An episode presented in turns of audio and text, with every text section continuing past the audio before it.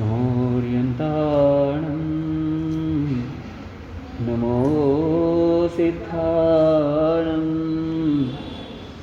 नमो आयर्याणं नमो वज्रायाणं नमो लोये सब्साणम्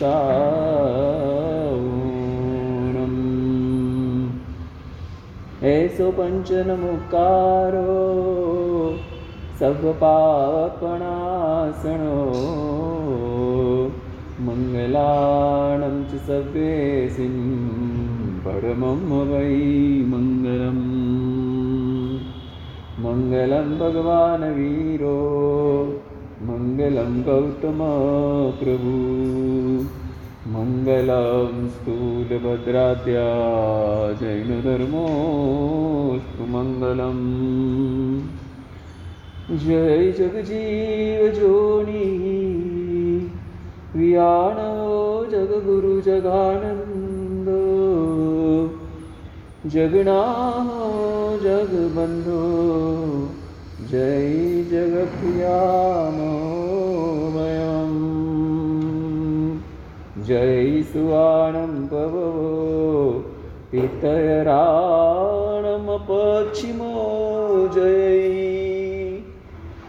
जय गुरुलोकानं जय महपा महावीरो ओङ्कारबिन्दुसंयुक्त नित्यं ध्यायन्ति योगिनः कामदं मोक्षदं चैव ओङ्काराय नमो नमः अज्ञानतिमिरान्धान ज्ञानाञ्जनशलाकया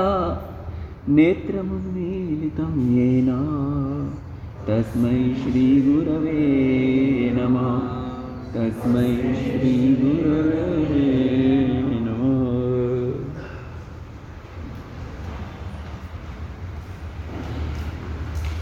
भवगजरमरणभये सिद्धे अभिवन्द्योनतिभियेणं वन्दामि जिनवरिन्दं ते लोकगुरुं महावीरं। सुयरेण जिनवरेण भव्यजननिभुयि करेण मुवदंसि या भगवया पन्नवन्ना सब्बभावाणम्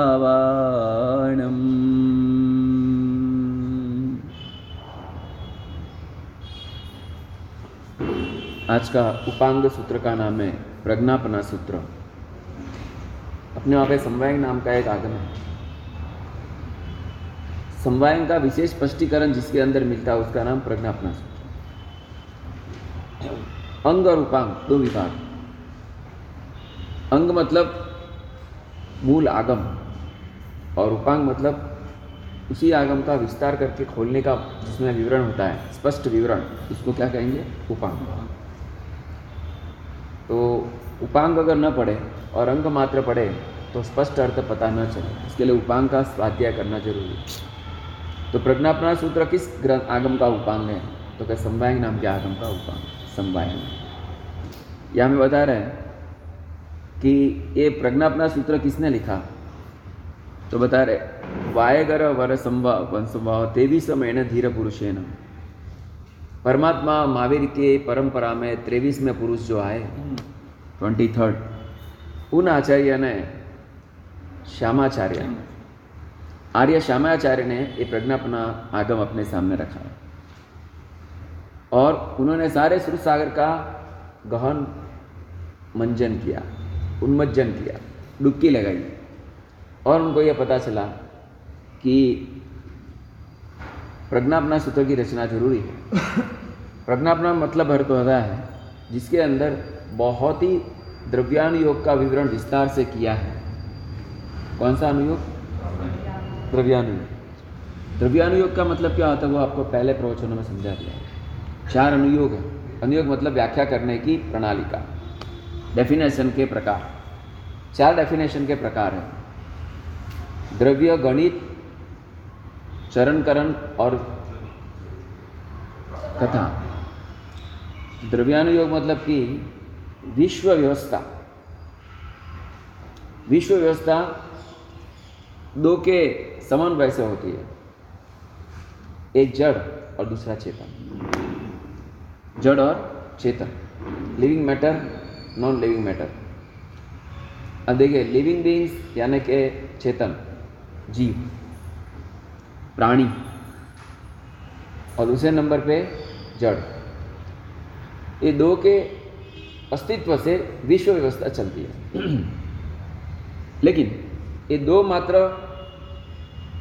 अपने ऊपर अपना काम सब खुद ही नहीं कर सकती। ये दो को भी किसी के आधार पे ही चलना पड़ता है।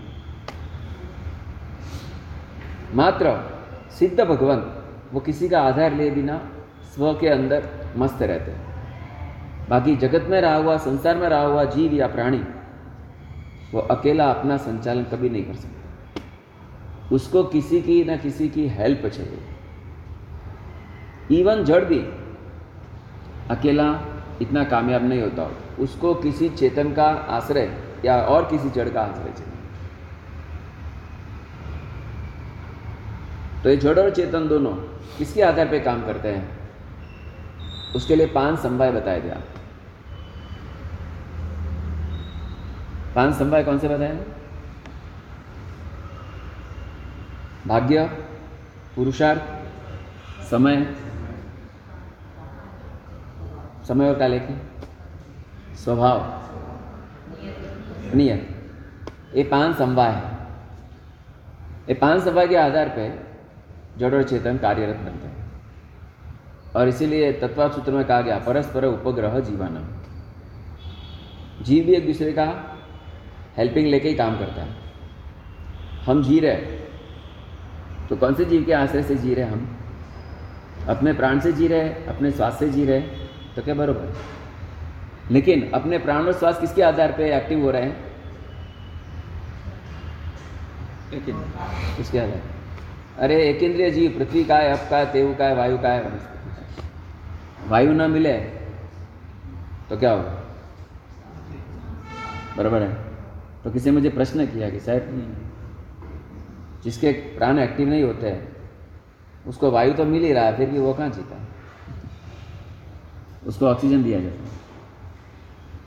ऑक्सीजन दिया जाता है। तो ऑक्सीजन वायु का है या नहीं बोलो। ऑक्सीजन वायु का है कि नहीं?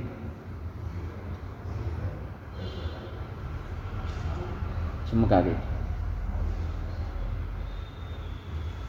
ऑक्सीजन जो बोलते हैं O two H two O वो वाटर का फॉर्मूला हाइड्रोजन और ऑक्साइड अब ये जो ऑक्सीजन है। ये जड़ है कि चेतन है?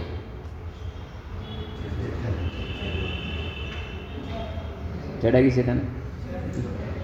तो क्या ऑक्सीजन तो जड़ है? परमाणु पुद्गल का जत्था है। तो ऑक्सीजन जब दिया जाता है तो जड़ दिया जाता है कि चेतन दिया जाता है? क्या होता है? तो ऐसे कहा जाता है, वायु का ये जीव है। लेकिन ऑक्सीजन को भी क्रिएट होने के लिए वायु काय का आश्रय लेना पड़ता है। ऐसे कहा जाता है कि पानी की योनि कौन है? पानी की योनि। योनि मतलब जन्मस्थान। पानी का जन्मस्थान वायु है। वायु पानी की योनि है। ऐसा बताया गया।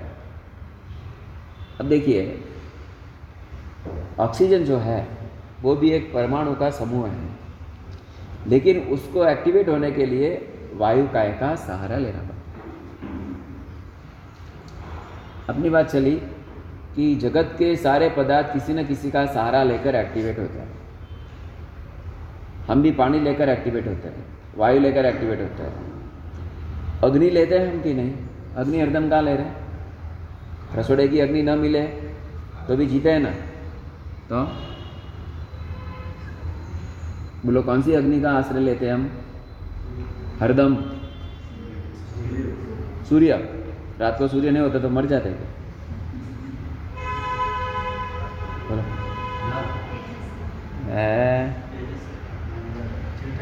अपने अंदर के अंदर जठर अग्नि तो जठर अग्नि वो तेज तेज शरीर है, वो तेऊ का है कि नहीं? मातु तेऊ का। वो तेऊ का है। अपने सॉरी में जो बॉडी में हीट है अभी। अभी हीट है ना? तो तेऊ का है। नहीं है? वो तो औदारिक शरीर का ही नेचर है। अथवा औदारिक शरीर के साथ जुड़े हुए तेजस का नेचर है। कोई मात्र गर्म हो गया इसलिए तेऊ का हो गया, ऐसा कोई नहीं है। ऐसे तो हाथ खींचोगा तो हाथ गर्म होगा तो तेऊ का छोड़ हो गया। बरबर है? वो बात मुझे नहीं करनी है। मतलब कि शरीर में रही जो उष्णिमा है, शरीर की जो हीट है जो जठराग्नि है, या जिसको तेजस्काय बोलते हैं, वो अपने शरीर को प्राण देने के लिए सक्षम तत्व है। लेकिन कहीं ना कहीं से अपने को हीट मिल रहा है। अग्नि तत्व कहीं ना कहीं से अपने को टचअप कर रहा है। अगर एकदम ही ठंडा वातावरण होता तो आदमी को जीना मुश्किल हो जाता है तो ज़ीरो सेंटीग्रेड डिग्री आ जाती है। तो आदमी को क्या होता है धीरे धीरे अस्थमा ये, वो, बराबर तो कहीं ना कहीं अग्नि तत्व तो रहा हुआ है ही है।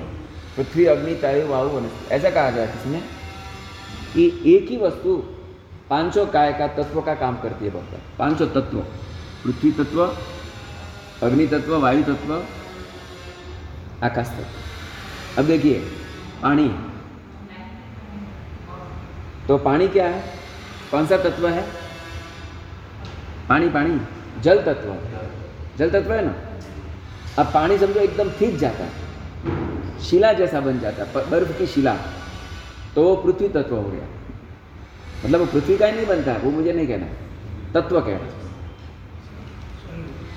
अभी समझो कि वो उसको चला गर्म किया तो पानी एकदम जलता है।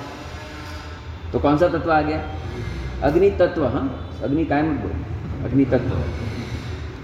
अभी वो स्टीम हो गया। तो कौन सा आ गया? वायु तत्व आ गया। देखो, सभी तत्व आ गए। अभी समझो कि पानी बहुत पड़ा रहा पड़ा रहा पड़ा रहा तो उसके अंदर से निगोद पैदा हो गई। तो कौन सा तत्व आ गया? आ गया। देखो एक में पाँच तत्व का समन्वय विश्व में होता है। इसलिए अन्य लोगों ने ऐसी बात चला दी कि सभी वस्तु पंचभूत में है। वो आत्मा को साइड में रख दिया और ये भूत को ही प्रदान कर लिया।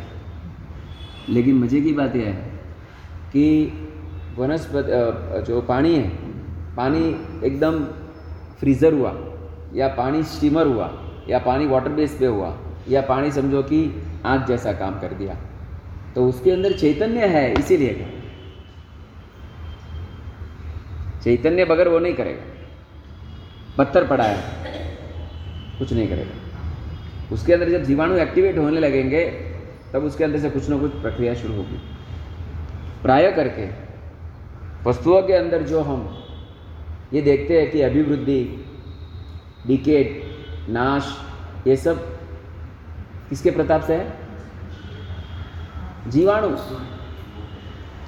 तो जगत के अंदर मात्र दो तत्व ही, दो वस्तु ही है, जड़ और चेतन। इस हिसाब से वो दो एक्टिवेट होकर विश्व व्यवस्था को मैनेज कर रहे हैं। अब पृथ्वी का, अब पृथ्वी तत्व पानी में भी है, अग्नि तत्व भी पानी में है, वायु तत्व भी पानी में है। अब तत्व तो है ही है। वनस्पति तत्व भी है पानी के अंदर। तो इस तरह हर एक तत्व हर एक वस्तु के अंदर किसी न किसी से चलते रहते हैं। इसको शास्त्रकार कहते हैं द्रव्य की विचित्रता। ईथर, क्या बोलेंगे?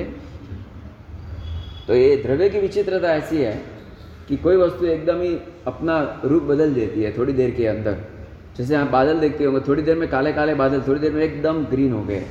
अचानक ही बादल चले गए, आ भी गए। ये द्रव्य की विचित्रता है। फॉस्फोरस होता है तो सूरज की रोशनी के नीचे लगे तो एकदम ब्लास्ट होने लग जाता है। ये क्या है? चंद्रकांत मनी होता है। आप चंद्र के नीचे रखो तो उसके अंदर से अमृत निकलने लगता है। तो इस तरह से दरेक वस्तु के अंदर, प्रत्येक वस्तु के अंदर किसी न किसी का संयोजन, संयोग उसको रूपांतर करता रहता है। हम देखते हैं कि भाई दूध में से क्या होता है? दही। तो थोड़ा दही डालो तो पूरा दही हो जाता है। तो पूरी रात क्या होता है उसमें? ज्योतपति होती है। क्या होती है? ज्योतपति होती है। बैक्टीरिया पैदा होते हैं। बाद में वो दही बनता है। और अपन वो दही खाते तो बैक्टीरिया खाने का पाप लगता है। दही खाना मत।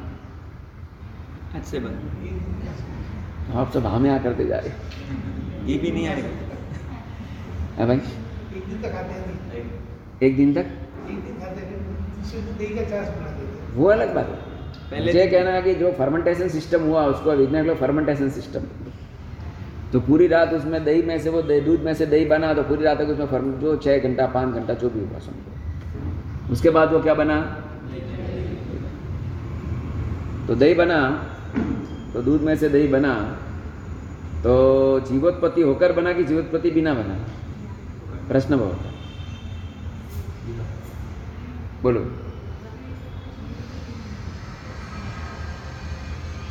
जीवोत्पत्ति रह के नहीं रहती?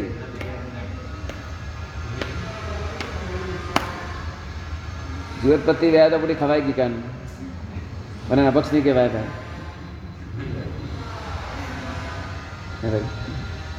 समझो कि आपने दूध को बर्फ़ के अंदर लगा और उसकी कुल्फी हो गई। क्या हो गई? कुल्फी। तो कुल्फी हुई तो जीव बना कि नहीं?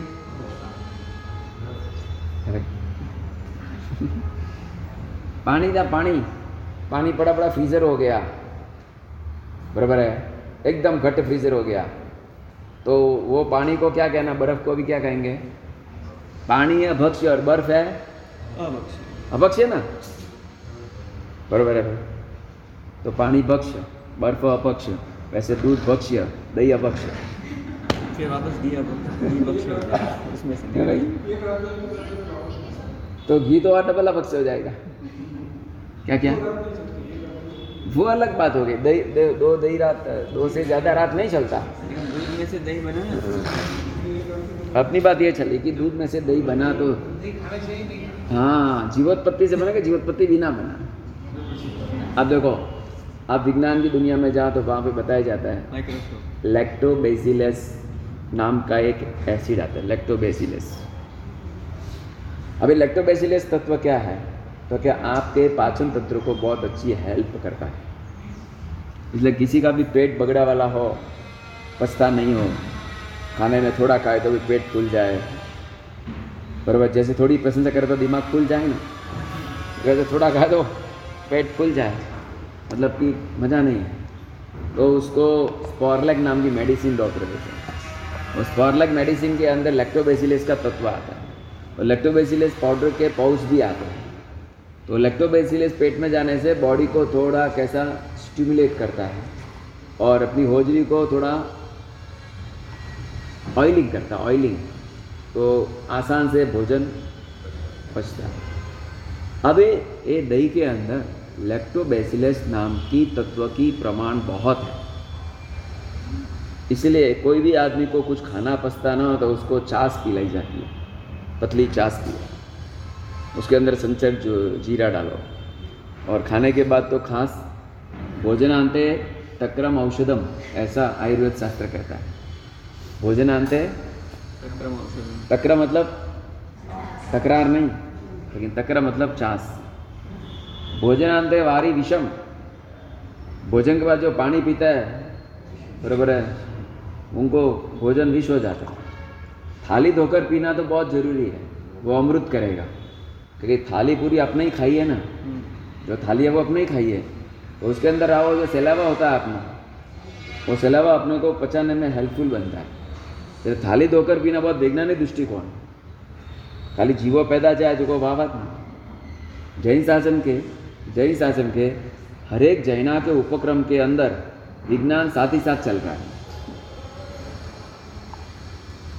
अभी वो वाली बात दही खाना की बोलो। भाई आज कह दूँ? ऐसा है। उसको बैक्टीरिया भले क्या है उसमें कोई दो नहीं। दो मत। तो बोलता है वो पुद्गल की प्रक्रिया है। तो बोलता है बैक्टीरिया अब देखिए, दूध के अंदर भी अमुक बैक्टीरिया तो प्रेजेंट है ही है। दूध के अंदर भी बैक्टीरिया प्रेजेंट है ही है। जैसे अपने बॉडी के अंदर देखिए अपेंडिक्स है कि नहीं? है सबको अपेंडिक्स है? तो तुरंत डॉक्टर को बताओ। भाई अपेंडिक्स है तो बीमारी है कि नहीं है?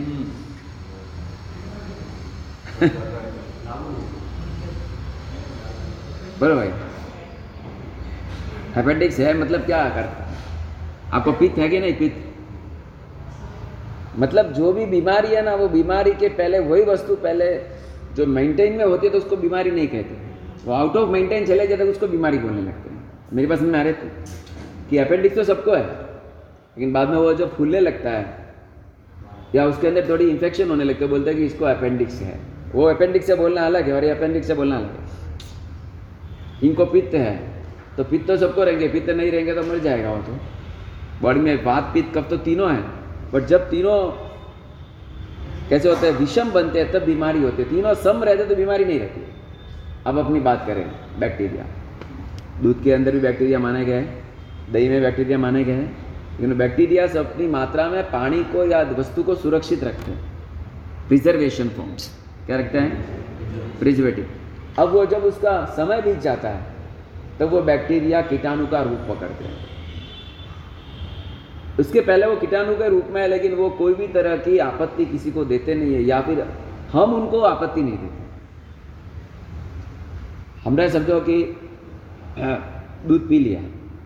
तो अंदर में जो भी बैक्टीरिया की मान्यता वाले हैं विज्ञान, वो ये ये कहते हैं कि बैक्टीरिया अंदर जाके भी मरते नहीं हैं। उनका जीवन वही है। आयुष्य पूरा होने के बाद ही वो मरेंगे। अब शरीर में रहे हुए लोही के अंदर जो कीटाणु होते हैं ना लोही में जम्स तब शरीर में लोही रहा हुआ है। तो हर पल जम्स को मारने का पाप लगता है कि नहीं? क्योंकि अपने शरीर में ही तो लोही रहा है। और लोही के अंदर क्या है? जैसे ब्लड लिया। तो ब्लड लेने के बाद किसके आधार पे वो मेंटेन फाइंड आउट करता है कि इसको ये बीमारी ये बीमारी, किसके आधार पे करता है? कीटाणु के आधार ब्लड सेल्स और कीटाणु, दो के आधार पर काम करता है। अब वो जो कीटाणु थे लोही में आने के बाद बाहर आए कि अंदर थे, तब लोही में था। अरे, अंदर थे, तभी तो थे तो तो कीटाणु काम करेंगे, वो बताएँगे कि ये बीमारी है। बाहर आने के बाद वो बीमारी उनकी कैसे बताएँगे? वो दूसरे की बीमारी बताएँगे। मेरे लोही के अंदर रहे हुए कीटाणु से मेरे लोही का ही अंदाज लगता है। तो मेरी बीमारी का मेरे लोही के कीटाणु से ही मालूम पड़ेगा। तो मेरे लोही के कीटाणु कब थे? बाहर आने के बाद थे कि अंदर थे, तब थे? पक्की बात है, अंदर थे, तभी थे। अब अंदर थे, जब वो थे तो जी रहे थे कि मर रहे थे? जी रहे थे। तो जी रहे थे तो उनको विराधना करने का पाप मुझे लगेगा कि नहीं? ये लगेगा ही नहीं। कोई लगेगा नहीं। नहीं तो किसी का मोक्ष होगा ही नहीं। तो भगवान को भी नहीं होगा मोक्ष। लेकिन वो बात ज़रूर है, जब तक शरीर का बंधन नहीं छोड़ोगे, तब तक मोक्ष मिलेगा इसीलिए मोक्ष पाने, पाते वक्त शरीर का निरोध करना पड़ता है। मन का निरोध, वचन योग का निरोध और तीनों का निरोध करना पड़ता है। अपनी बात ये चल रही है कि जगत के सारे पदार्थ एक दूसरे के आधार पे अपना काम कर रहे हैं। इसी को कहते हैं कि विश्व व्यवस्था। द्रव्य के आधार पे हो तो द्रव्य कितने हैं? द्रव्य कितने हैं? धर्मास्तिका है धर्मास्तिका है आकाशास्तिका है पुद्गलास्तिका है? और जीवास्तिका है बराबर काल? ओके। समय। पंचास्ती काय में विश्व है। पान संवाय है। अब और एक बात। क्या हम धर्मास्तिका वगैरह को जान सकते हैं? हम मतलब कौन चतमस्त तो कल के आगम के अंदर एक बात बताई। कि दस वस्तु ऐसी है जो चतमस्त कभी जान नहीं सकता। उसमें एक धर्मास्तिकाय का भी नंबर है अधर्मास्तिकाय का भी नंबर है आकाशास्तिकाय का भी नंबर है। और साथ साथ में बताया है, कौन आत्मा कब मोक्ष में जाएगा ऐसा पक्का पता छदमस कभी लगा नहीं सकता। ये आत्मा तीर्थंकर का है कि नहीं, ये ये पता छदमस कभी लगा नहीं सकता। इसके भाव कितने अनंत होंगे कितनी क्वांटिटी के होंगे परफेक्शन ये संख्या के अंदर छदमस कभी बता नहीं सकता। तो ऐसे ऐसे दस भाव है जो कभी छदमस्त बता ही नहीं सकते। तो फिर हमने धर्मासिका को कैसे जानना? अगर हम बता नहीं सकते, जान नहीं सकते, हमारी श्रद्धा कैसे होगी? ज्ञान होगा, बाद में श्रद्धा होगी। तो धर्मास्तिकाय को जानने के लिए बताया परमात्मा के आगम वचन को प्रमाण समझो। एक पॉइंट लॉजिक पकड़नी हो तो लॉजिक के लिए समझ देंगे कि पक्षी को उड़ने के लिए पंख चाहिए कि आकाश चाहिए? पंख चाहिए। तो पिंजरे में डालो, वो क्यों नहीं उड़ता है? खुला आकाश नहीं, इसीलिए ना। मछली को तिरने के लिए पानी चाहिए कि तिरने की शक्ति चाहिए? अब समझ में आ गया। बराबर? अपने को प्राण टिकाने के लिए रेस्पिरेटरी पावर चाहिए कि रेस्पिरेशन चाहिए? अब रेस्पिरेटरी पावर तो मेरे में है, लेकिन रेस्पिरेशन बंद कर दूँगा। बराबर है? बंद कर। एक ठिकाने प्रतिक्रमण चल रहा था। तो एक महाराज ने खड़े होकर जाहिरात की, भाई, आज संवत्सरी का प्रतिक्रमण है। कोई छीक खाना मत। छीक आए तो नाक और मुँह बंद कर देना। तो आदमी खड़े हो गए महाराज जीवना है क्या मारना है? छीक आए नाक बंद कर तो श्वास कैसे लेंगे? ठीक है तो कॉमेडी कर श्वास लेना भी ज़रूरी है, श्वास की लेने की शक्ति भी ज़रूरी है, और श्वास के लिए मीडिएटर में वायु भी ज़रूरी है तीन ज़रूरी है। रेस्पिरेटरी पावर रेस्पिरेशन और रेस्पिरेटरी करने वाला वायु, तीनों। वायु, प्राण शक्ति और उच्छ्वास की क्रिया। आदमी में प्राण शक्ति, उच्छ्वास करेगा तो भी प्राण आएगा नहीं। बराबर? अब इसी तरह धर्मास्ति का तत्व क्या करता है? तो जैसे आकाश में उड़ने पक्षी को उड़ने के लिए पंख के साथ साथ आकाश भी ज़रूरी है। मछली को तैरने के लिए, तैरने की शक्ति के साथ साथ पानी भी ज़रूरी है। बोलो। कोई भी वस्तु को गति करने के लिए अपनी शक्ति के साथ साथ धर्मास्ति काय भी ज़रूरी है। ऐसे धर्मास्ति काय की सिद्धि होती है। उसी तरह अधर्मास्तिका वगैरह, स्थिर रखने के लिए अधर्मास्तिका अभी द्रव्य कितने हैं? पाँच। समय को गिनो तो छ अभी जड़ और पुद्गल, दो चेतन और पुद्गल। दो चीज़ समझेंगे। पुद्गल कितने प्रकार के जड़ कितने प्रकार के जड़ के प्रकार कितने प्रकार तो क्या जड़ के दस प्रकार है? पुद्गल के, पुद्गल को जानना तो दस वस्तुओं से हम जान सकते हैं। जिनको कहेंगे, पुद्गल द्रव्य के दस लक्षण बताए शास्त्रों में। पहला लक्षण है शब्द, दूसरा लक्षण है अंधकार, तीसरा लक्षण है उद्योग, चौथा लक्षण है आतप, पांचवा है प्रभा, प्रकाश। छठा है छाया। और बाद में वर्ण, गंध, रस और स्पर्श। कुल मिला के छब्बीस छब्बीस बनेंगे। ऐसे करें तो दस बनेंगे। अभी वर्ण, गंध, रस, स्पर्श, ये भी पुद्गल का ही मेक है। किसका मेक है? पुद्गल का मेक। तो इस तरह, दस तरह के जगत के अंदर पुद्गल परमाणु है। शब्द मतलब कि वर्ड्स लिखे हुए उसको लिपि बोलेंगे, बोले हुए उसको शब्द बोलेंगे। बोलो जो सुनाई दे वो शब्द, जो दिखाई दे वो रूप, जो सुनने में आए वो गंध, बरबर? जो दिखाई दे वो रूप, जो सुनने में आए वो शब्द और सुनने में आए वो गंध। और जिसका स्पर्श हो सके, उसको हम कहेंगे स्पर्श के पुद्गल। तो रूप रस गंध स्पर्श, जिसका स्वाद ले सके उसको रस। स्वाद्यते इति रसम। बराबर?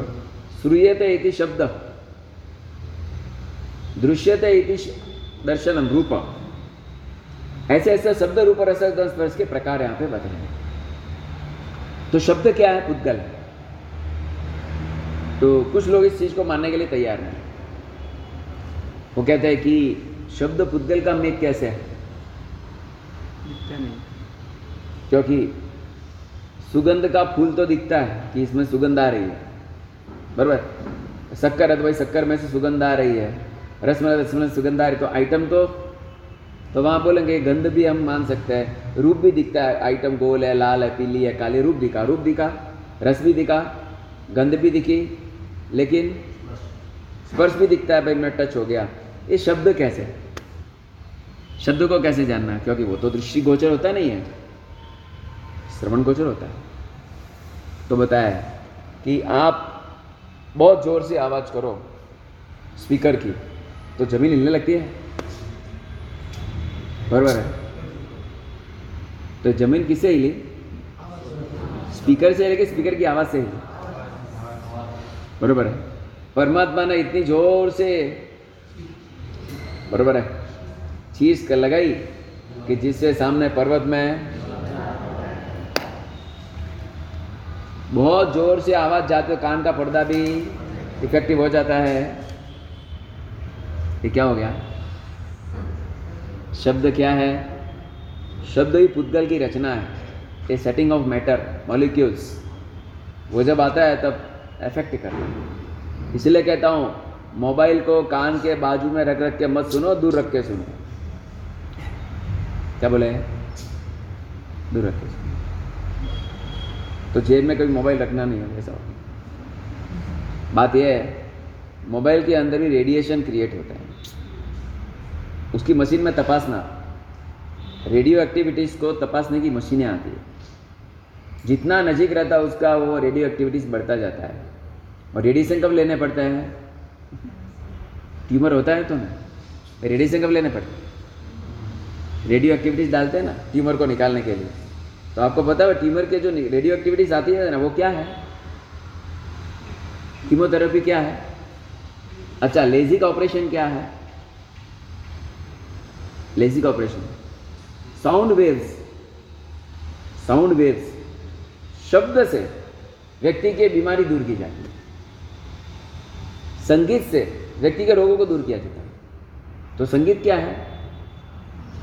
वो भी एक तरह के उद्गल परमाणु का रचना है।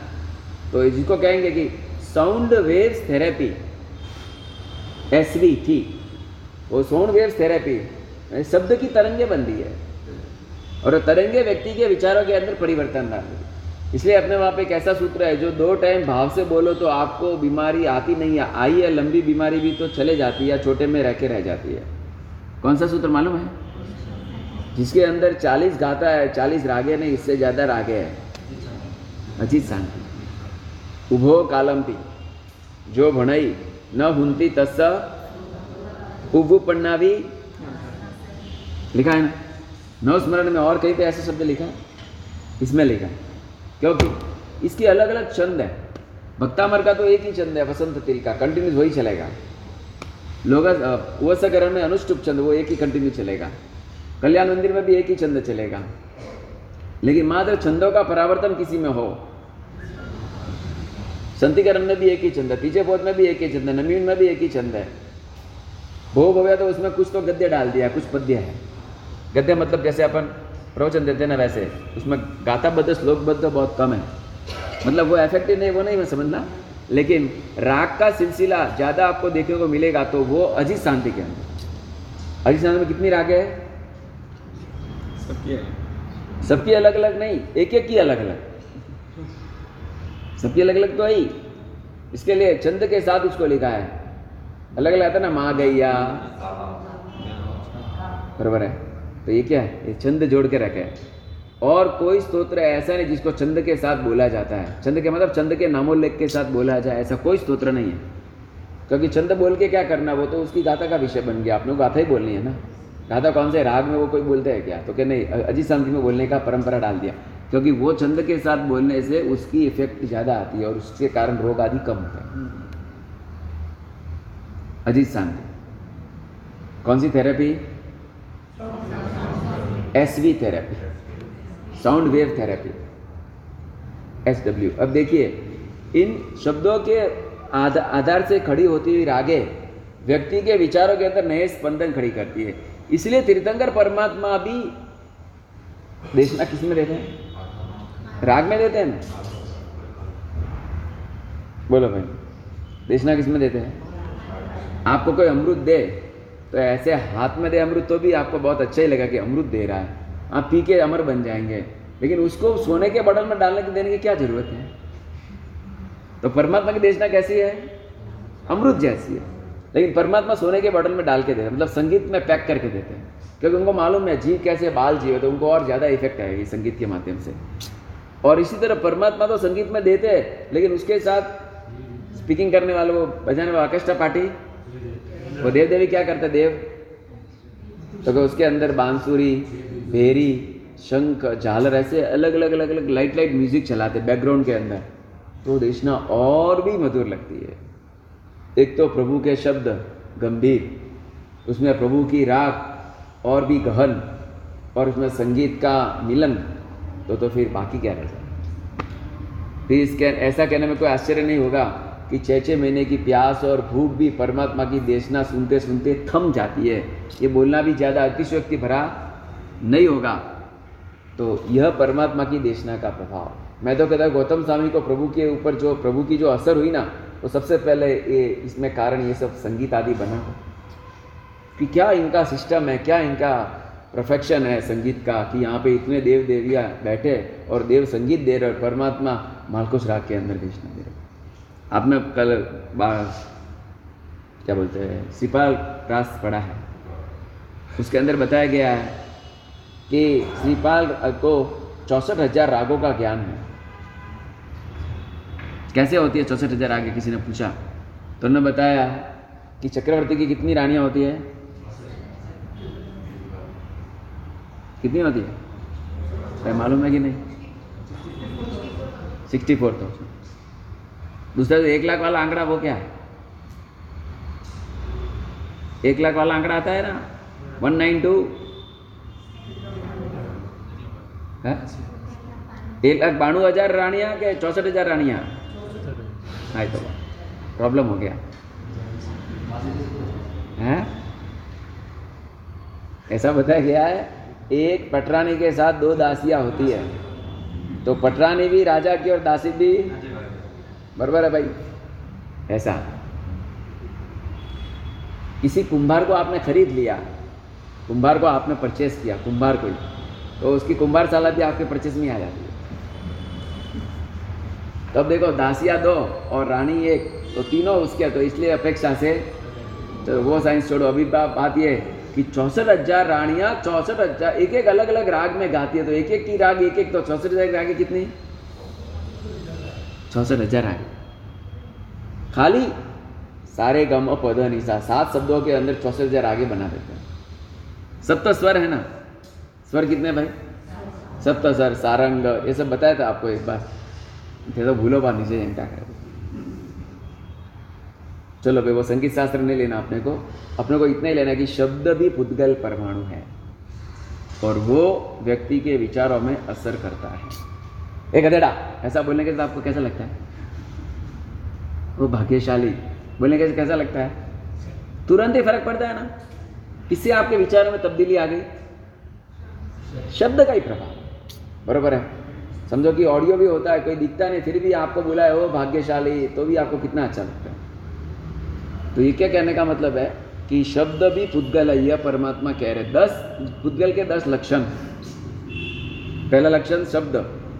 दूसरा लक्षण अंधकार। तो किसी ने पूछा कि, अंधकार तो कुछ भी नहीं है अंधकार तो नील है। अंधकार नील है कि मैटर है? मैटर कैसे है? अंधकार को मैटर कैसे कहेंगे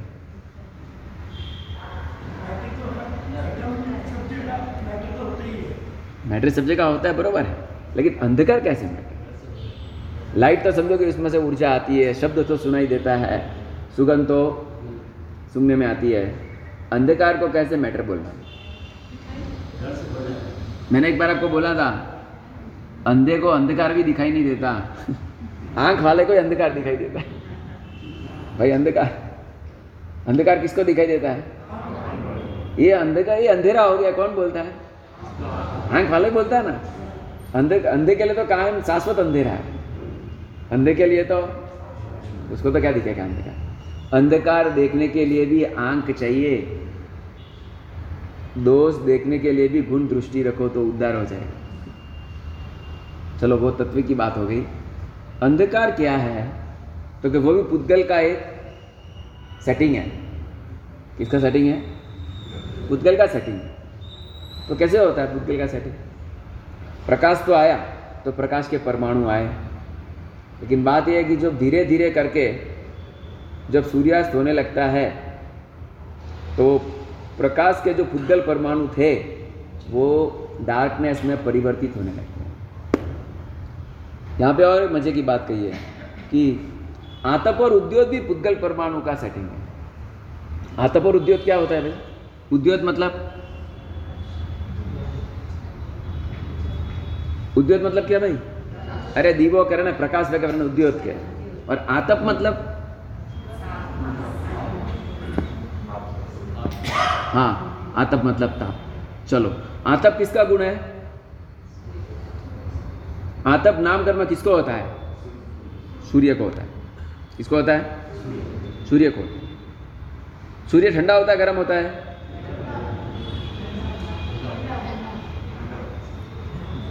सूर्य ठंडा होता है। तो सूरज की रोशनी गर्म क्यों निकलती है? खुद ठंडा गर्म रोशनी निकलता है। डबल काम करता है। बोलो भाई, बात यह है, हमारे वहाँ कहा जाता है कि भाई गुरु सूर्य जैसे होते हैं। कैसे? समझ में इसलिए हमको सूर्य बोला जाता है। क्या बोला जाता है? सूर्य जैसे कैसे है? ऐसे अनुशासन करने में गर्म दिखते हैं, लेकिन अंदर से कैसे रहते हैं? ठंडे। समझ में आ गया आपको? बस बात वो है। सूर्य का आतप नाम कर्म का उदय है कि वो होता है उसका वो होता है ना क्या बोलता है? हाइड्रोजन गोला कौन सा गोला? हाइड्रोजन गोला। ए चिंटू सूर्य हाइड्रोजन का गोला है बरोबर ना? साइंस में क्या बताया सूर्य क्या है? हाँ। मतलब हीलियम गैस। Hydrogen gas. उसको बेचारे को गैस्ट्रिक वाला बना दिया। ए भगवान, सिलेंडर में तो सिलेंडर में तो गैस है ही है। अपने पेट में गैस है। हाइड्रोजन में उस गोले में भी गैस है। जहाँ भी ज़्यादा गर्मी दिखे, वहाँ गैस लॉक है ये विज्ञान का सूत्र है। सही है भाई? यही हुआ ना भाई। बॉम्ब के अंदर क्या होता है? गैस होता है, इसलिए फटता है। जो जो गर्म गर्मी से फटे, वो वो गैस। ये आज का फॉर्मूला विज्ञान का आए तो बात।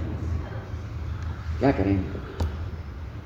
अब बात यह है कि सूर्य का गोला या सूर्य का विमान बहुत ठंडा होता, बर्फ़ जैसा।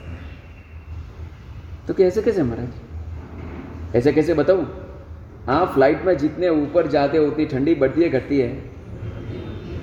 फ़्लाइट तो ठीक है, पर्वत के ऊपर जाओ, हिमालय के ऊपर जाओ। और ऊँचे पर्वत पे जाओ। जितने ऊँचे पर्वत पे जाओ, जेठ महीने की गर्मी होगी ना तो भी ऊपर क्या लगेगी आपको? मालूम बड़ा जितने सूर्य के नजीक में जाओ, उतनी ठंडी आपको ज़्यादा लगेगी। क्योंकि सूर्य का विमान स्वयं ठंडा है। हो गया लॉजिकल लॉजिकल लीगल लेकिन सूर्य का ये है कि रोशनी जो निकलती है, वो रोशनी गर्म स्वभाव वाली है। एक नंबर की बात महत्व की कह दूँ कि यहाँ पर जो प्रकाश होता है ना, प्रकाश में पुद्गल भी एक्टिव होकर काम करता है तो ही प्रकाश होता है तो प्रकाश भी नहीं हो सकता। और दूसरी बात कि सूर्य तो हमारा साहब एक ही है। एक प्रश्न किया किसी ने? कि सूर्य तो एक है ना? समझो कि अपन भरत क्षेत्र में, भरत क्षेत्र में तो एक सूर्य है, कि दो सूर्य है? तो अभी जब वो सूर्य समझो कि जिस दिन राह हुआ है अब वो सूर्य की किरण जो निकल रही है तो समझो कि चेन्नई में भी वही किरण पड़ रही है, उसी सूर्य की किरण पड़ रही है, बैंगलोर में उसी सूर्य की किरण पड़ रही है अच्छा उड़ीसा में उसी सूर्य की, कश्मीर में उसी सूर्य की किरण पड़ रही है। तो भी अलग अलग स्थान में सूर्य की गर्मी अलग अलग क्यों आती है? कहीं पे कितना सेल्सियस आता है? थर्टी फाइव किसी पे फोर्टी कहीं पे फिफ्टी कहीं पे फिफ्टी हम थे कटनी के अंदर एमपी में फिफ्टी डिग्री उसको नौ तपा बोलते हैं लोग। वैसाख महीने में नौ दिन वो आता है। उसको नौ तपा बोलते हैं। वो बहुत ही एक्सट्रीम लेवल की गर्मी होती है। रोड पे साढ़े दस बजे के बाद चार बजे तक कर्फ्यू लग जाता है। इतना तपता है वो। अब वो इतनी गर्मी वहाँ पर, बेंगलोर में क्या पकड़ेंगे तो थर्टी फाइव थर्टी सिक्स तो एक ही, एक सूर्य की रोशनी तो वो क्यों अलग अलग फिर होती है? उसी का नाम है, उसी का नाम है पुद्गल परमाणु का प्रभाव। वो जैसे पुद्गल के साथ एडिट होती है वैसी गर्मी फेंकती है। समझ में आया अब आपने समझो कि आ, ये वायर डाले ना वायर इलेक्ट्रिसिटी जुड़े हुए हैं। तो वायर के अंदर गर्मी है कि नहीं? भाई वायर में इलेक्ट्रिसिटी है कि नहीं? है ना? पक्की है। फिर भी हाथ लगाओ तो क्या होता है? ठंडा लगता है। और वही बल्ब को लगाओ तो? और वही लोहे का वायर डाल दिया तो? और आप अड़ेंगे तो कुछ नहीं होगा, शौक लगेगा और ऊपर जाएँगे, ज़्यादा कुछ नहीं होगा। अब देखो, प्लास्टिक का वायर, लकड़े का वायर, लोहे का वायर एक को टेलीग्राम बोलेंगे। तो अब मुझे कहना है कि इलेक्ट्रॉन्स तो एक ही एक ही है, लेकिन उसका रूपांतर अलग अलग रीत से हो रहा है। क्यों? पुद्गल के कारण। किसके कारण? जैसा वायर का पुद्गल है वो, वैसा लोहे का पुद्गल अलग है, लकड़े का पुद्गल अलग है। तो जिसके साथ अटैच करेंगे, उस टाइप से वो एक्टिवेट होने लगेगा। तो सूर्य की रोशनी भी जैसा क्षेत्र के पुद्गल परमाणु मिलते हैं, वैसे वो एक्टिवेट होती है। समझ आ गया आपको? बरबर है? तो आतप और उद्योग वगैरह भी क्या है? ये पुद्गल के परमाणु है। ये पुद्गल परमाणु जब सूर्य की रोशनी वगैरह को मिलते हैं तो उस तरह की गर्मी कड़ी करते हैं, या ठंडी कड़ी करते हैं। जैसे अब रेगिस्तान की रेती के ऊपर सूरज की रोशनी गिरती है तो वो जलने लगता है, और टाइल्स पे गिरेगी तो? टाइल्स इतना नहीं जलेगा। बराबर है? तो वो क्या हो गया? पुद्गल परमाणु का अपना एक अस्तित्व हो गया, जिसको लेकर सूर्य की गर्मी के भी अंदर वेरिएशन रिज़ल्ट मिलते हैं। अलग अलग रिज़ल्ट मिल जाते हैं। समझा गया? यहाँ पे प्रश्न पूछा है कि पृथ्वी काय का आकार क्या है? पृथ्वी काय का, अब काय का तेव काय का, वाहु काय का, आकार क्या है? बोलो भाई।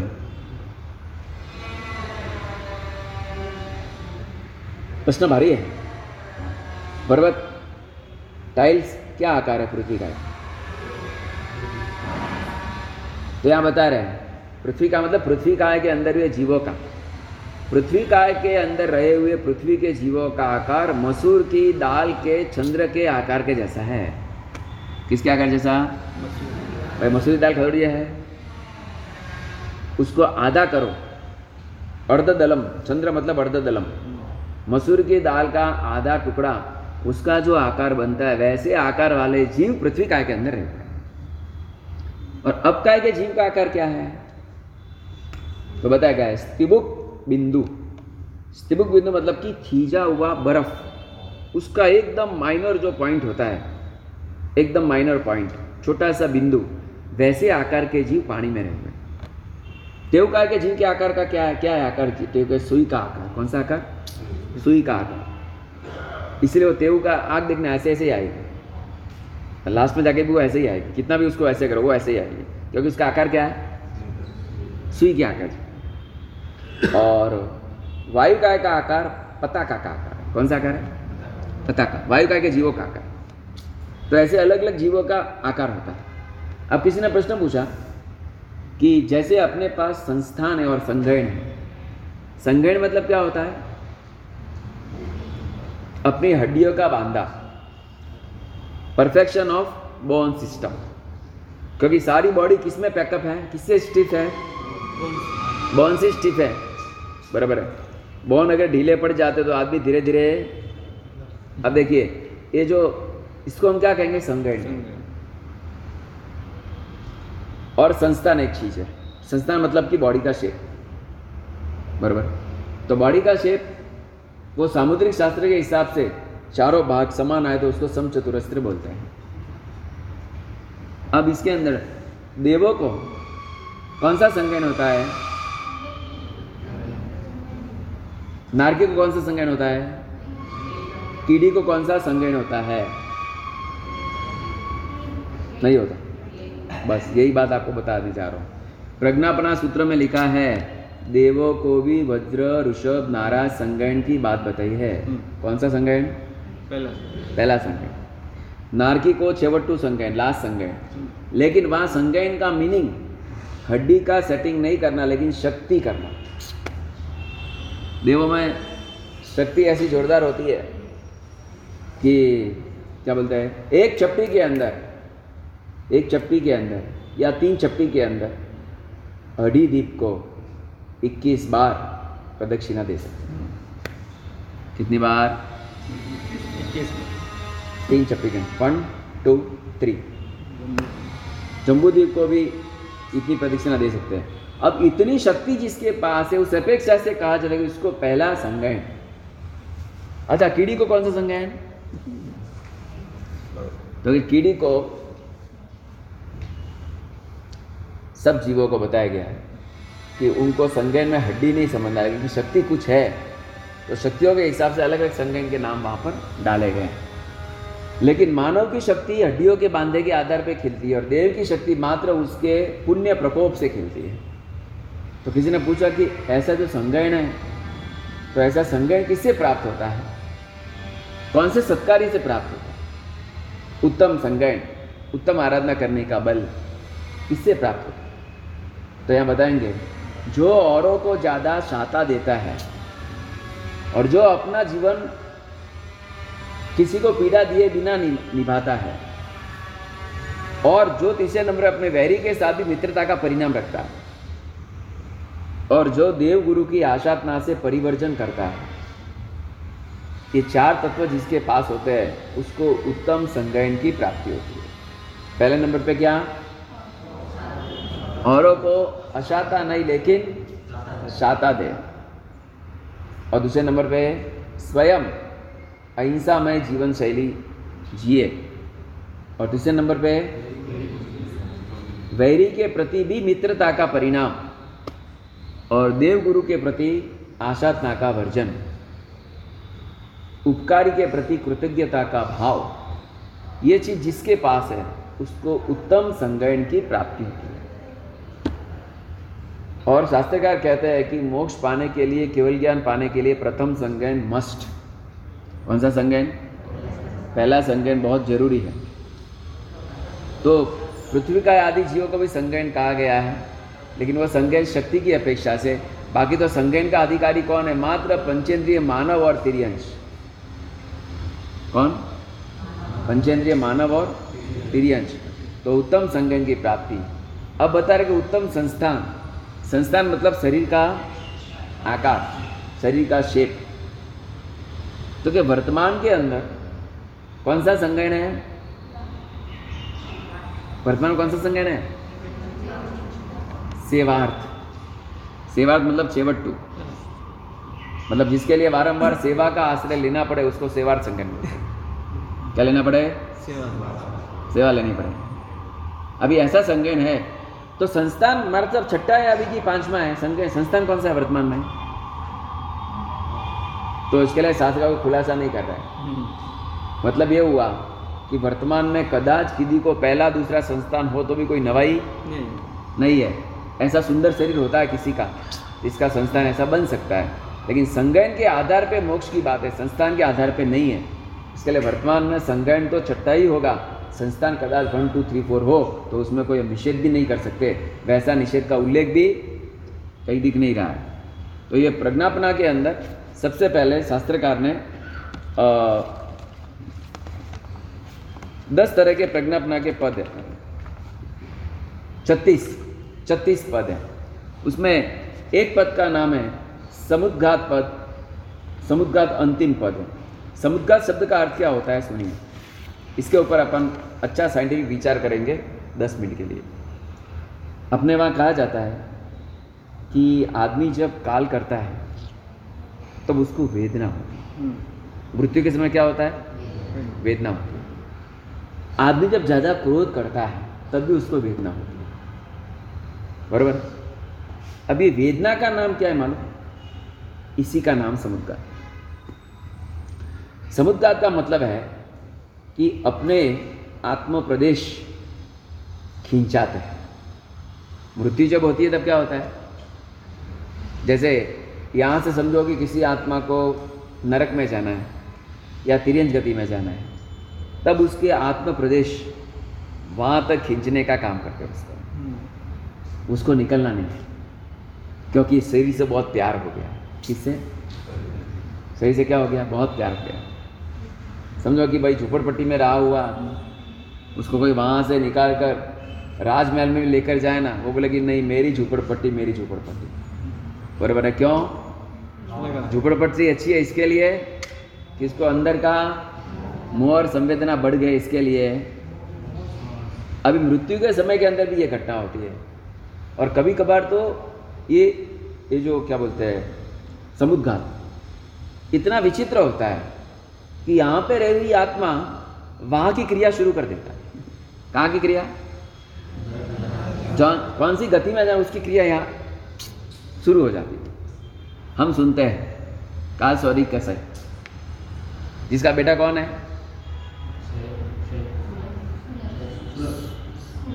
सुलस। जिसकी मित्रता अभय कुमार से हुई। अभय कुमार ने उसको मैत्री के भाव के पाठ सिखाया कि दोस्त, अपना जीवन जीना है तीन फुट के अंदर या चार फुट के अंदर। हमें जीवन जीना है पचास, साठ, सत्तर साल। अब तीन चार फुट के लिए और पचास, साठ साल के लिए अनंत काल की सजा भुगतनी पड़े, वैसे महापाप क्यों करता है तू? इतनी भयंकर वेदना का शिकार लोगों को क्यों करता है तू? तेरा समझ। उसको रोज इस तरह का अच्छा एजुकेशन दिया, उसके दिमाग में बात बैठ गई, बोलता है कि मैं पिता की पाठ की परंपरा नहीं संभालू लेकिन मेरे पिता को, मेरे पिता को दुर्गति से सदगति में लेना का काम तो करो वो होने वाला नहीं है। क्योंकि तो वो चिल्लाते हैं। इतना समय अब लग रहा है, रोज़ चिल्लाते हैं। मुझे बहुत भूख लगी है, मुझे भूख लगी मुझे खाना दो। इतना खाना देता हो, फिर भी चिल्लाते हैं। पशु के जैसा खाता है। किसके जैसा? तो उसने कहा कि भाई, ये खाते हैं, तू इतना फिर भी चिल्लाते, उसका कारण और कोई रोग नहीं है, लेकिन नरक की लेशिया काम कर रही है। कौन सी लेशिया? नरक की लेशिया। आदमी को नरक में जाने का तो नरक, नारकी के विचार शुरू हो जाते हैं। जैसे बहुत बार ऐसा होता ना, कि आपको बोला कि आपको एक बड़ी बीमारी है। कौन सी बड़ी बीमारी है? क्या बोले? कैंसर की कोरोना बड़ी बीमारी कौन सी बोली जाती है? अच्छा कोरोना गया गया कैंसर बड़ी बीमारी। अब समझो कि डिटेक्ट हुआ कि टाटा हॉस्पिटल में आपको कैंसर आया है। अब क्या होगा मालूम? आप वो कैंसर के जैसे दिया शुरू कर दोगे। क्योंकि आपके दिमाग कैंसर की लेशिया आ गई है। हाँ नहीं लाने वालों को कुछ नहीं होगा। लेकिन लाने वालों को होगा। भाई होगा कि नहीं? जैसे अभी होता है कि नहीं, देखो थोड़ी छींक आई ने सर्दी है अलग रही हो रूम में लियो। कार्य भाई मनवाड़ जियो मती। बराबर है। अब वो अडना नहीं, रूम में रहना कभी करने का होता है? कभी करने का होता है? अरे भाई, कोरोना डिटेक्ट हो तब ना। कोरोना डिटेक्ट हो तभी ना। लेकिन कब करते हैं? पहले से कर लेते इसी का नाम तो लेशिया है। इसी का नाम लेशिया बरोबर है भाई? मतलब क्या होता है? भय की संज्ञा। किसकी संज्ञा?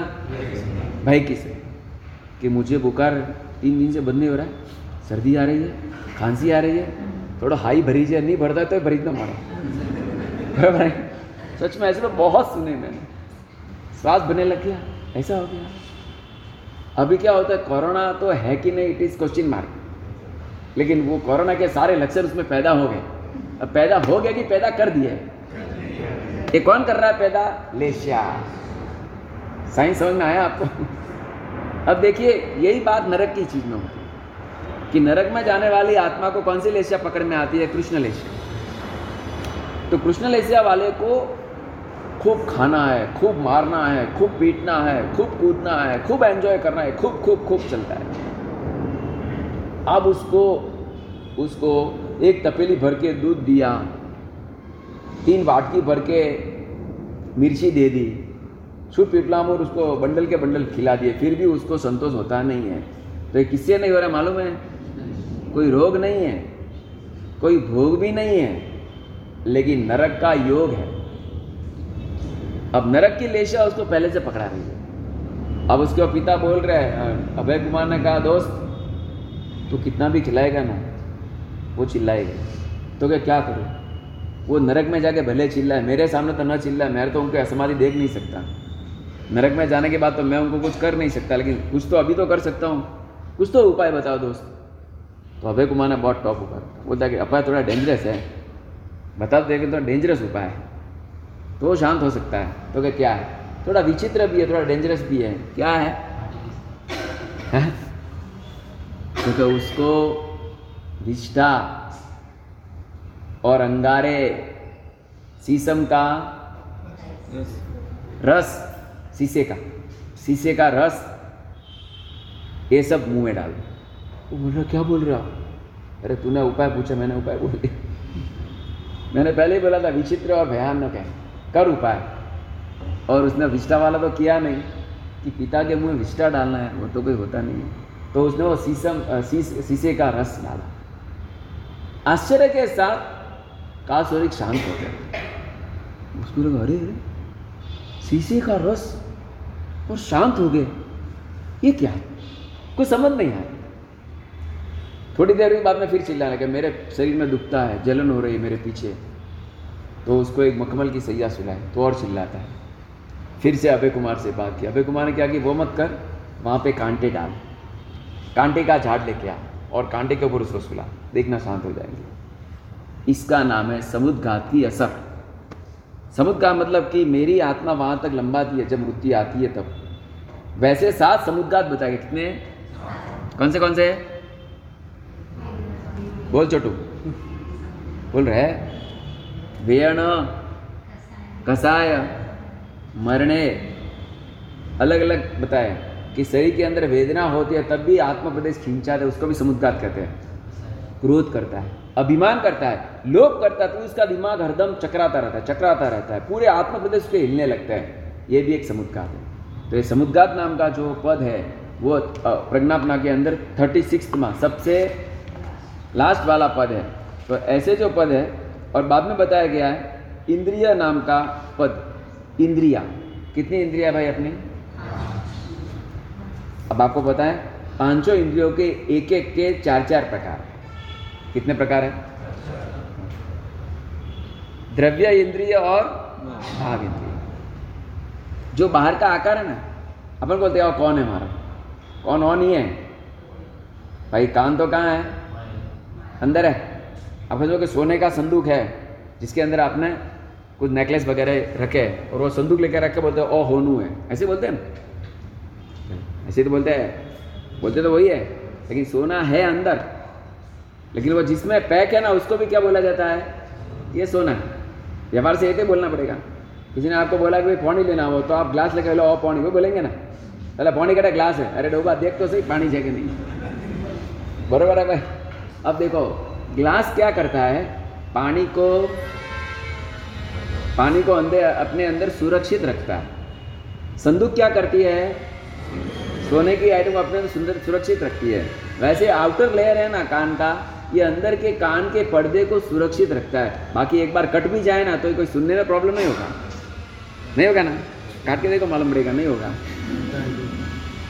अब देखो आंख है ना अंदर रेटिना है आई विजन इंटरनल में है बट ये जो आउटर है दो शटर है क्या है शटर होते हैं ना दुकान के शटर वैसे ये दो शटर है अपने ये शटर बंद कर दो तो कोई प्रॉब्लम नहीं वो बोला जाता है कि भाई बीजाना दोषो જોવામાં આંખના શટર બંધ કરી નાખો अब देखो, ये शटर है तो ये शटर के आउटर है? उसको हम कहेंगे द्रव्य इंद्रिय। द्रव्य इंद्रिय भी दो प्रकार के हैं, निवृत्ति और उपकरण। निवृत्ति मतलब की रचना, निवृत्ति मतलब की आउटर शेप और उपकरण मतलब की इंटरनल शेप तो ये ये जो इंद्रिया है, इंद्रियों के इंटरनल शेप भी अलग अलग है। जैसे आँख का है तो आँख का मसूर के चंद्र के जैसा, आंग का भी। आकार। बराबर है? उसी तरह इसका आकार खुरपा होता ना, खुरपा। खुरपा मतलब अस्त्रा अस्त्रा, बाल साफ़ करने। उसके आकार के नाक की इंद्रिय का शेप जीप का, चम जीप का शेप हुआ है, खुरपे के आकार। ऐसे अलग अलग शेप इंद्रियों के हैं। अब इंद्रियों के दो प्रकार है, द्रव्य इंद्रिय और भाव इंद्रिय। द्रव्य इंद्रिय बाहर का उपकरण और भाव इंद्रिय मतलब अंदर का उपकरण। अब द्रव्य इंद्रिय के दो प्रकार है, निवृत्ति और उपकरण। भाव मतलब लब्धि और उपयोग। भाव मतलब अब जो अपनी इंद्रिया है ना, लब्धि मतलब क्या और उपयोग मतलब क्या? आज का लास्ट पॉइंट जैसे आपके पास चेक है चेक चेकबुक है। चेक बुक में आपने साइन करके रखी है। अब वो चेक बुक में जो साइन करके रखी है, वो पैसा है कि पैसा लाने में कारण है? और कारण पक्का है कि कच्चा है? पक्का अगर वो वो कैश वो चेक लेकर दूसरा कोई भी ले जाए ना तो उसको भी पैसा मिल जाएगा, क्योंकि आपकी साइन की हुई है। बराबर? तो अब देखिए, इसके अंदर क्या होता है? कोई लोग बोलते हैं बाहर साहब, आपका कोई भी काम हो तो मेरे को बोलना। मेरे लिए आपका काम ब्लैंक चेक के समान है। बोलेंगे वो, मैं दे दूँगा। तो एक भागशाली ने सुना तो बोला, बहुत अच्छी बात है। भाई मेरे को तू ला के तेरी चेकबुक ही दे देना। तो उसने बोला, ठीक है, ले लें। चेक बुक दे दे। लेकिन पैसा मिला नहीं। क्यों नहीं मिला? इसलिए मेरा काम कैसा, आपके लिए ब्लैंक चेक जैसा है। ब्लैंक ही चेक है, पूरा ब्लैंक है। कैसा है? पूरा ब्लैंक अरे, सही तो करना पड़ेगा ना, बाकी ब्लैंक लगो भरे। सही तो करना पड़ेगा। अब बात यह है कि अंदर की इंद्रियों का आकार जो अपना पर्दा होता है ना, वो पर्दा मतलब कि उपकरण इंद्रिय है। और उसके अंदर सुनने की शक्ति मतलब की लब्धि। शक्ति मतलब लब्धि। और सुनने का जब हम यूज़ करते हैं उसको उपयोग बोलते हैं। उसका क्या बोलते हैं? उपयोग। तो भाव इंद्रिय दो प्रकार की है लब्धि और उपयोग। अपनी जीव है तो जीव में कैपेसिटी के वो स्वाद ले सके तो उसका नाम है लब्धि। और जब हम यूज़ करते हैं तब उपयोग। तो इंद्रियों कितने प्रकार है भाई? वैसे चार प्रकार। निवृत्ति, उपकरण, लब्धि, उपयोग। एक इंद्रिया कितने प्रकार? चार। अब आप प्रश्न पूछ रहे हैं कि मन कौन सी इंद्रिया है? मन मन मन। नाइन्थ इंद्रिय। नो इंद्रिय। नो इंद्रिय मतलब क्या होता है? जो इंद्रिय नहीं है, लेकिन इंद्रिय के लिए पूरा काम करके देती है। उसका नाम नो इंद्रिय नो का मतलब होता है एक देश में जिसको बोलना हो, उसको नो इंद्रिय बोलेंगे। जैसे बोलते हैं सिक्स सेंस थर्ड आई ये क्या होता है? सिक्स सेंस और थर्ड आई का मतलब क्या होता है अंग्रेज़ी में? बोलो भाई। सेंस तो पाँच है। सेंस पाँच है ना? ऐसे हाथ करके बता दो। अब सिक्स सेंस मतलब क्या होता है? इसका सिक्स सेंस बहुत अच्छा है। ऐसा बोलते हैं ना? इसकी थर्ड आई बहुत जल्दी काम करती है। हाँ? तीसरी आँखों छोटी बहुत ठीक है। लेकिन जब आदमी चलता है ना तो उसको आगे पीछे का सब ध्यान में आ जाता है। तो उसको बोलते हैं कि है ना ये तीसरी आँख वाला आदमी है कैसा है? एक पिक्चर भी आई थी तीसरी आँख। अब देखो शंकर की बोलते शंकर जी तीसरी आँख खोल दिया। तो सभी सहार हो जाएगा। वो नहीं खोलते, वहाँ तक ठीक है। तो घर में भी कोई शंकर जैसा होता है।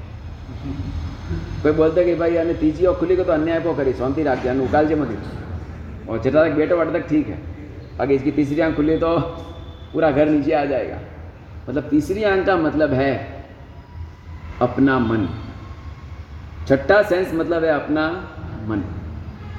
तो जो मन है, मन अगर लगता है तो इंद्रिया काम करती है, नहीं तो इंद्रिया काम करती नहीं है। काम करती है इन सेंस खाली वो सुनती है स्टोरेज कुछ नहीं कर सकेगी। स्टोरेज करने का काम मन कराए। जैसे कि आप समझो कि मैं आपको बोल रहा हूँ। आपके कान तो सुन रहे हैं, शब्द तो आप तक आ ही रहे बट आप समझो विचार में क्यों और चले गए? या फिर निद्रा देवी आपको मिलने आ गई। कौन देवी? तो फिर मन कहाँ जाएगा? बरबर है। जैसे कि आपने कोरोना सुना? तो आपको दूसरा विचार, कोरोना मोरे, काका रे, मोमा रे, मोरे, जमाई रे, सोरा ने बनोन भूतू, ये विचार आ गया आपको। सुना कोरोना शब्द। उसके ऊपर सोचना तो तात्विक चलिए, वो तात्विक अतात्विक में चले गए आप। तो क्या होगा? इंद्रिया सुन रही है बट रिकॉर्ड नहीं हो रहा है, क्योंकि मन चले गया। वो दो, दस दिन पहले ऐसा हुआ कि यहाँ पे वो भागशाली ने कुछ रखा होगा मोबाइल। और बाद में दोपहर को आठ दस फ़ोन आ गया कि आज तो व्याख्यान आयु नहीं ने यू नहीं ने यू नहीं ने का यू करो रहे थे मैनेजमेंट बरबर करता नहीं। तो वो लड़का मेरे पास है हमारे साथ बात एक भूल हो गई मैंने क्या हो गया? तो क्या रखा था, लेकिन स्विच ऑन करना रह गया। क्या हो गया? स्विच ऑन हम सोच रहे कि रिकॉर्ड हो रहा है, हो रहा है, लेकिन आज वह काले वह। मोबाइल है यहाँ पे, सब भी वहाँ पर जा ही रहे बट रिकॉर्ड नहीं हो रहा है, क्योंकि स्विच ऐसे आपके मंदिर में जाते हो गुरु मात के पास जाते हो तो स्विच ऑन करके ऑफ करके जाते हो ऑन रहे तो तो बहुत बढ़िया नहीं तो भगवान ने देखो बराबर है અને ભગવાનને દેખો ને મન કટે જાય ભાઈ હા હોનારો મુગટ કતરા ભરો ફૂટી ચડાય દ્રષ્ટિ કંજુસા કંજુસી છે કતરા ભરો ફૂટી ચડાયું है बराबर है भाई सात साल पहले सोने का मुकुट किया था आज याद आया इनको कोई बात नहीं धन्यवाद भाई कोई बात नहीं वो विचार में अगर चले गए तो देख रहे हैं प्रभु को, लेकिन विचार रहे और कुछ तो कौन सी सेंस कहाँ जा रही है? इसीलिए कहता हूँ कि पाँचों इंद्रिया बैंडेड है। अगर अपना माइंड ग्रैंडेड नहीं है तो। अपना माइंड अगर एक्टिव होता है तो पाँचों इंद्रिया फटाफट काम करने लगती है। और कोई भी चीज़ वो उसका स्टोरेज होता होता जाता होता जाता, नहीं तो कोई स्टोरेज नहीं होता है। खाली कान ने सुना, चले गया। या फिर हम देख रहे थे, लेकिन हर कुछ देख रहे हैं किसी को हम रिकॉर्ड नहीं कर पाए क्योंकि अपना माइंड हर स्थान में नहीं ज्वाइंट हो रहा है। तो जहाँ जहाँ मन ज्वाइंट होगा वहाँ वहाँ इंद्रिया एक्टिव होगी। इसके लिए इंद्रिया मन क्या इंद्रिय की नौ इंद्रिया। तो कि नौ इंद्रिया। इंद्रिय नहीं है लेकिन इंद्रिय के साथ साथ में काम करता है। जैसे चंद्रगुप्त मौर्य का। कौन था भाई? चाणक्य। इसके लिए उसको कहा कि ये दंत राजा है। कैसा राजा है? दंत राजा मतलब? वाह। सोनिया गांधी। मनमोहन सिंह बेचारा तो हकीकत में राजा बन गया था। लेकिन आँख किसकी पहन के रखी है? हाँ सोनिया ना चश्मा है मोहनिया है बहुत सरस काम करी दी था। अब बोलो भाई उसी तरह अपनी देखिए ये चश्मे इसमें एग्ज़ाम्पल अच्छा आएगा। मैं देख रहा हूँ तो आँख से देख रहा हूँ कि चश्मे से देख रहा हूँ? आँख से देख। चलो मेरे को तो फिर भी अच्छी आँख है। जिसका बारह नंबर है वो क्या करेगा चश्मा निकाल के? कुछ नहीं। जिसका बारह नंबर है, वो चश्मा निकाल के करेगा क्या? उसको पूरा धुंधला ही दिखेगा। मुझे तो फिर भी कोई फ़र्क नहीं पड़ेगा लंबा। तो बोला, भाई, चश्मे से देखता हूँ कि आँख से देखता हूँ? बारह नंबर वाला किससे देखता है? ले। अच्छा जिसकी आँखों में कैटरेट है, वो किससे देखता है? देखो, बात ऐसी है। ये तो ठीक है। अब मेरी आँखें सपोज़ शास्त्रकार कहते हैं कि अपनी आँखें कहाँ तक विजन लगा सकती है मैक्स टू मैक्स कितना योजन? बोलो बोलो बोलो। बोलो। नौ योजन। नौ योजन। हाँ इसीलिए बात आती है कि विष्णु कुमार को वो एक लाख योजन खड़ा करके, खड़ा है विष्णु कुमार। कौन? विष्णु कुमार मुनि। तो उस समय वो सब मूर्ति लोग के लोग नीचे खड़े हैं। और आचार्य बोल रहे हैं, भाई, साधु को बोल रहे हैं, उसको समझाओ। शांत हो जाए अभी नमूची अंडर में आ जाएगा। इतना बड़ा रूप किया है, पूरे तहस नहस हो रहे आजू बाजू के लोग। एक लाख योजन लंबा रूप। तो उस समय वो साधु महाराज नीचे से बोलते हैं, महाराज, शांति रखो। वो गुरु महाराज बोलते सुनेगा नहीं, क्योंकि सुनने का ज़्यादा में ज़्यादा कितना होता है? तो इतने सुनेगा नहीं वो। इसके लिए आप जरा उसके शरीर को हिलाओ। तो हिलाए तो वो, उसको मालूम पड़ा कि मुझे कोई कुछ कह रहा है। अब देखिए कि अपनी बात चलेगी आँख देख सकती है नौ योजन अब इतना देख सकती है आँख, लेकिन मेरी आँख तो नहीं देख रही। क्योंकि मेरे में इतना विजन नहीं है। समझ में आया? अब इसी तरह समझो कि कोई कीटाणु को देखना है तो आँख देखती है माइक्रोस्कोप देखता है। ब्लड में कीटाणु दिखते हैं ना? एक ड्रॉप में कितने कीटाणु दिखते हैं? मैंने बीच में बताया था। अगर वो काउंटिंग करते करते करते करते करते करते चलते सिक्स सिक्स हंड्रेड अबज भी कीटाणु निकल जाते हैं। हर दिखते हैं लेकिन काउंटिंग में मालूम पड़ जाता है। अब देखिए जो सूक्ष्म वस्तु माइक्रोस्कोप से देखी जाती है कौन से माइक्रोस्कोप से है? इलेक्ट्रॉन माइक्रोस्कोप सबसे सबसे माइक्रो माइक्रोस्कोप है। अब उसमें से जो देखा जाता है तो वो आँख देख रही है कि माइक्रोस्कोप देख रहा है। ठीक है। वो वही हुआ। चश्मे के थ्रू मैं देख रहा हूँ। माइक्रोस्कोप के थ्रू हमारी आँख देख रही है। अब इसमें आँख का पावर काम कर रहा है कि नहीं? करना ही है। हंड्रेड परसेंट करना है। उसको आँख का पावर ही काम कर रहा है नो डाउट खाली मीडिया कौन है? लेकिन शक्ति किसकी है? आँख की। तो आँख की उतनी शक्ति है बट वो मीडिया के बिना आँख डायरेक्ट नहीं देख पाती है, क्योंकि इतनी उसकी शक्ति काम नहीं कर रही है। शक्ति है बट वो काम नहीं कर रही है, क्योंकि अपना अपना नाम करने अपना दर्शनावली करने इतना पावरफुल नहीं है। समझ आया आपको? तो इसी तरह इंद्रियों के साथ जब मन जुड़ता है तो इंद्रिया की शक्ति एक्टिवेट होने लगती है। और कार्य के अंदर स्थिरता भी आती है और आनंद भी आता है। आपने प्रवचन सुना, मन स्थिर तो का मज़ा आएगा, नहीं तो क्या कोई ठाइस नहीं मगज खराब हो। मगज ठेकोना नहीं तो खराब हो काबू भाई? मगज ठेकोना नहीं तो खराब हो। तो मन स्थिर रहेगा तो हर चीज़ में आपको एंजॉय लगेगा अथवा तो आनंद आएगा, स्थिरता आएगी।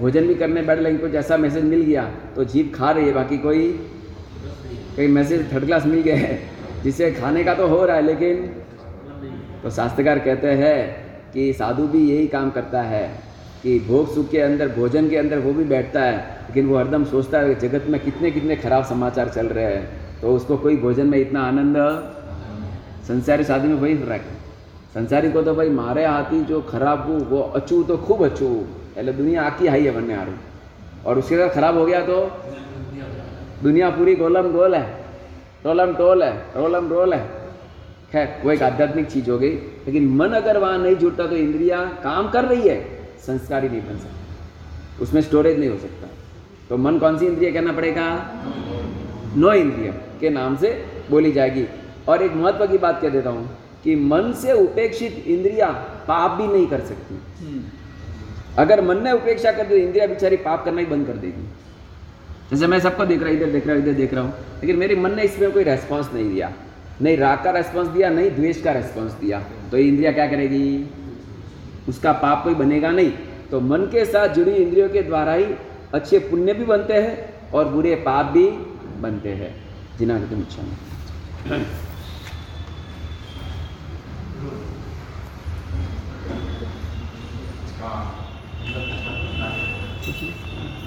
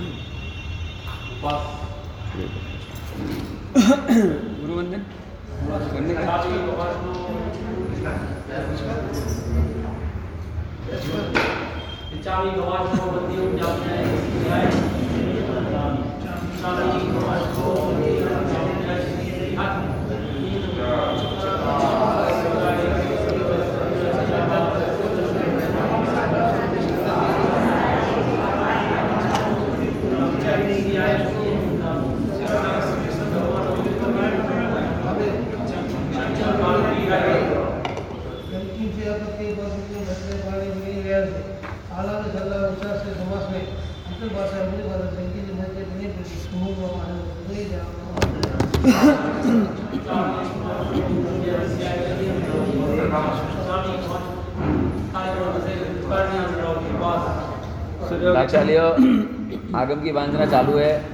कितने? आधे के आसपास तो आगम पूरे हो गए। तो अभी थोड़े दिन ही बाकी है। वांछना का लाभ छूटना मत, प्रमाद करना मत। और अच्छी तरह से सवा घंटे के अंदर बहुत नई नई चीज़ें सुनने को मिलती है। तो कोई भी प्रमाद दिए बिना आते रहिएगा। कल कल कौन सा दिन है? नेमीनाथ भगवान का केवल ज्ञान। अमावस। तो नेमिनाथ प्रभु के ऊपर थोड़ा प्रकाश। कर ला उपवास सूर्य गया पत्तठम पच्चकाय तिविं प्यानमस्त्रम खायं सेवं मनसरावणं सरणं परिठवनेकरणं महत्तरणं सवसमयवत्यकरणं बाणार पोरिसिं साड्ड पोरिसिं सूर्योगे मट्टं मुट्टसैं पच्चक्काय अन्यथनमगणं सहसाकरणं पच्छन्नकालं विसावणं सावणं महत्तराकरणं सब्बसमाहिवत्याकरणं बाणस्थलेवेण वा अलेवेण अच्छमा बहुलेवेण वा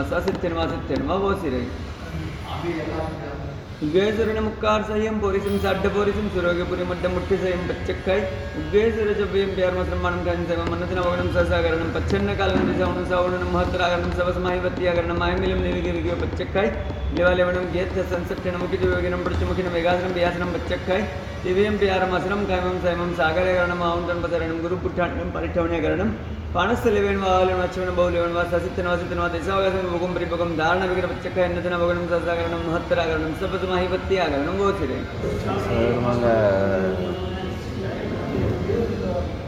सर्वमङ्गल माङ्गल्यं सर्वकल्याणकारिणं प्रधानं सर्वधर्माणां जैनं जयति